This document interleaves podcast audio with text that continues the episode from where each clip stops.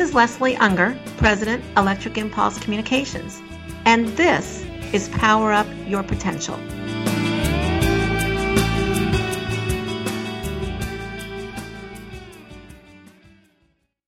It was a Thursday when we flew to Singapore.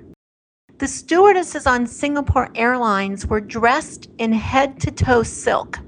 They looked as if they had walked out of the set of The King and I. We had just been served the first edible food of the journey. Bang! We literally dropped out of the sky.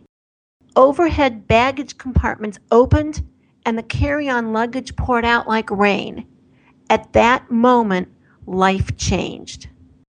The importance of great stories one, to get attention, two, to keep attention, and three, to connect the dots.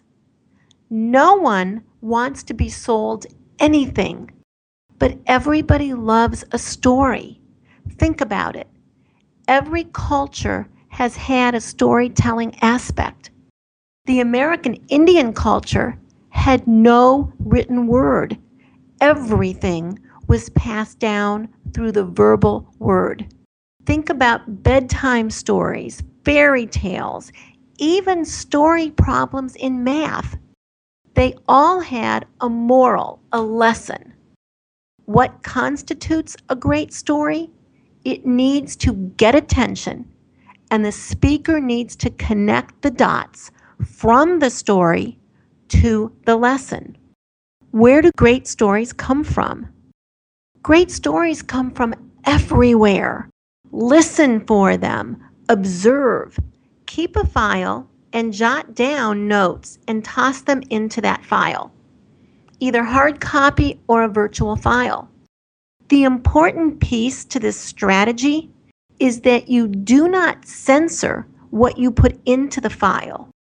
You do not have to justify how you will use the story or the observation. Just keep it. Woody Allen wrote a concept on the back of a book of matches. 50 years later, he made a movie from that concept. Keep great stories. They are all around you.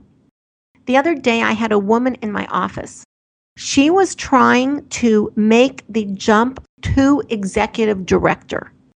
And she was wearing a very small, forgettable necklace. Well, she stood up. I had asked her to look in what I call my honest mirror in my coaching room. And she stood up. And what I wanted her to see was that she did not have anything on her that looked bold. And as she stood up, this sad little necklace fell off of her neck and dropped to the floor. And I said to her, Oh my gosh, your necklace just committed suicide. It knew it was not bold enough to accompany you to this role as executive director. Great stories are all around you. To pass the test, the story has to get attention, keep attention, and connect to a lesson. So let's go back to the Singapore story. In the middle of this turmoil, my Moshe, my Tunisian, Parisian, Israeli American, stood up and announced to the entire plane, I'm going to the cabin to talk to the captain. An otherwise sane, logical man set out to do a very illogical act. Post 9 11, he would have been tackled by passengers and tied up with scarves and belts. The lesson is when adrenaline goes up, learning goes down. From this story, from this lesson, the presentation would transition to the body of the speech. Adopt a mindset to look for stories. Tell the story in a concise manner. Connect the dots. Let the stories find you. The value and the rules of stories even apply to candidates. Here's a hint for you who will win in 2012?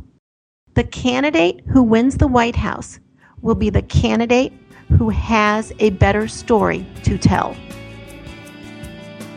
You've been listening to Power Up Your Potential with me, Leslie Unger, presenting you with ideas to electrify your future.